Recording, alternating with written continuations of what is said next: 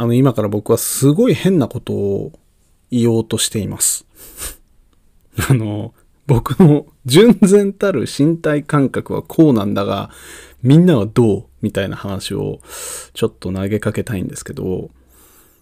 あの、円周率 π ってあるじゃないですか。3.141592ほにゃららと。こう、無限に続いて、こう、うなんだ、数字、十進数の数字の世界では、小数点が無限に続いて、小数点以下の数字が無限に続いて、まあ、言い表すことのできない数字としての π があるじゃないですか。でね、一方で、現実世界で僕は、あの、直径1の円を糸で作ることって、まあできるじゃないですか。つまり直径1の円っていうのは π のことですよね。な、円周の長さは π じゃないですか。 だからなんか直径1の円をさ、糸で作って、で、その糸をピーンとまっすぐ伸ばすじゃない？で、そうすると、それを僕は右手に持ってたとするわな。そしたら僕の右手には、あの、長さ π の糸が 握られてるんですよ。これすっげえ不思議じゃない？分かってもらえるかな？あの、π って、円周率 π ってさっき言ったように、小数点をいくら並べても厳密に表現できないのね。十進数の世界では。だけど、今俺の右手には長さ π の糸があるんですよ。表現できないのに。どう？いやいや、あの、わかるよ。あの、すべての人たちが、いや、その、例えばそれは十進数だからだろ、みたいなツッコミだったりね。わかんないけど、そういうもんじゃん、みたいな。いや、別になんか数、数字で、きちんと書ききれなかったからといって、それがどうしたのって、まあみんな思うと思うんですけど、僕はこれがね、中学時代から本当に不思議で、まあもっと言うと3分の 1? とかでもそうですよ。あの、何かのさ、うん棒をきれいに3つに割れたとするじゃん。その、なんか畳むなりなんなりして、ちゃんと3つの折り目をつけてさ、あの、3等分することってまあでき、できたとするじゃん。で、それをひょいとこう持ち上げたときに、これは3分の1の長さなんだ。でもこれは、厳密には0.333333と無限に続くんだよな。みたいな。で、いや、だからね、これ、俺何が言いたいかっていうと、いや、本当あの、分かってるんです。分かってるんだけど、これが別にど、どれだ、どれほど間抜けな話を俺がしてるのかっていう、身体感覚の話なんですよ。僕が言いたいのは。で、あの、要はさっきの長さ π の糸の話をすると、こう、定規を持ってきてさ、その長さ π のやつをちょっと測ろうとすると、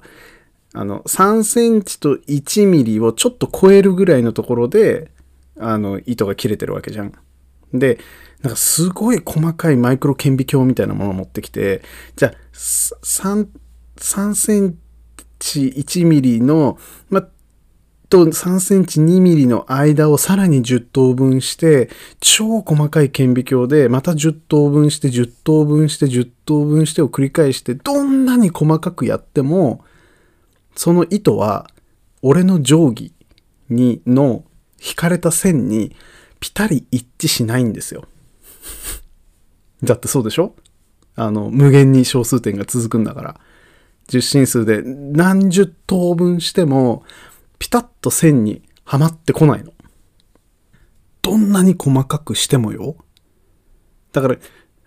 定定規の線を10等分を何千何万と繰り返しても、その間をすり抜けてくるのよ。その糸の終端は。どうやって切っても、ぴったり一致する線を引くことができないのよ。え、だから何っていう 気持ちになる人たちはいると思う。でも、そんなものが、眼前に現れてるのよ。毎週金土日初、そろそろやめたいラジオの方、ぜひお聞きください。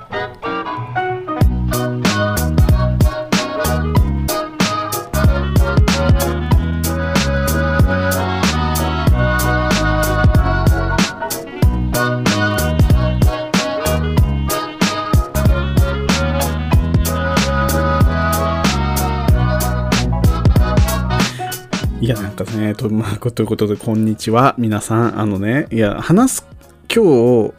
皆さんこう思ってると思うんですよ。こいつ今日マジで話すことなかったんだなっていうふうに思ってると思うんだけど、いや、結構俺深刻にこの話を、あの、近しい友達とかにして、全員に、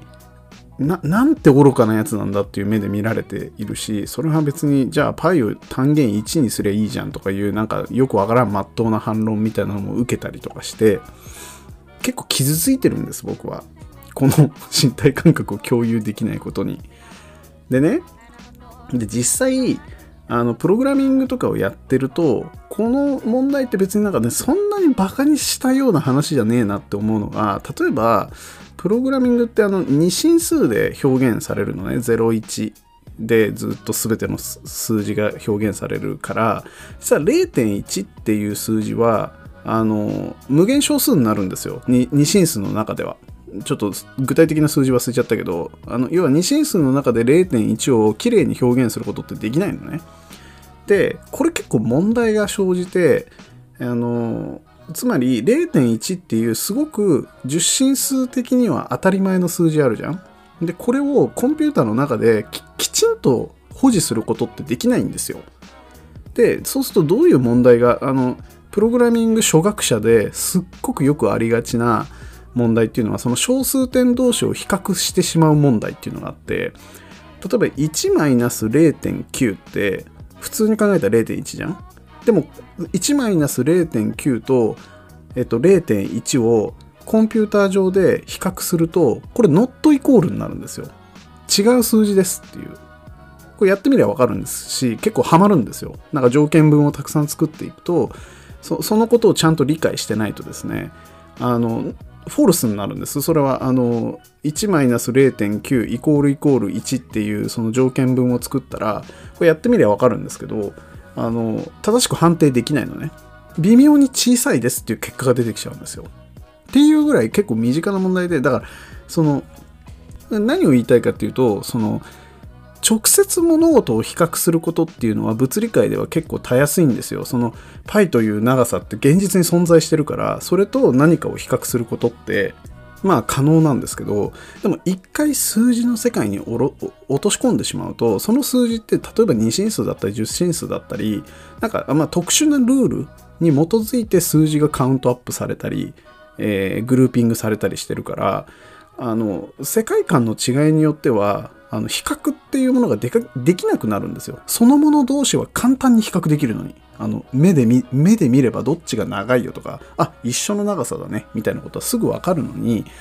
その数字に直してしまったがゆえに厳密に異なりますみたいなことが、まあ、発生してしまうんですよ。だから、僕はだから結構俺が それと冒頭の話はどうつながるんだっていう話は、まあ若干ありつつも、まあ要はその数値的に表現できないものが今手元にあるんだから手元で比べた方がいいよね問題みたいなものって結構ある気がしているんですね。でだからねやっぱり僕はその定規で測れないものたち定規の線がいつまでたっても一致しないものたちっていうものの取り扱いみたいなものをちゃんと考えたいなみたいな気持ちはあってですねっていうかまあ不思議だなっていうふうに思うところもあってあの、でもさ、現実世界においては、その、要は糸の大きさってさ、これだから、世界の宇宙の解像度の話になると思うんですけど、最終的にはさ、糸が、あの、長くなれる最小単位ってあるわけじゃん例えば素粒子。素粒子に仮に大きさがあったら、それが最小単位になるじゃん。素粒子より小さく大きくなれることはできないわけだから そのなんだ糸の終端にがに素粒子を1個乗っけたらそれそれが大きくなれる最小単位なわけじゃん。だから理想は定規っていうのは素粒子の大きさで分割されるべきなんだと。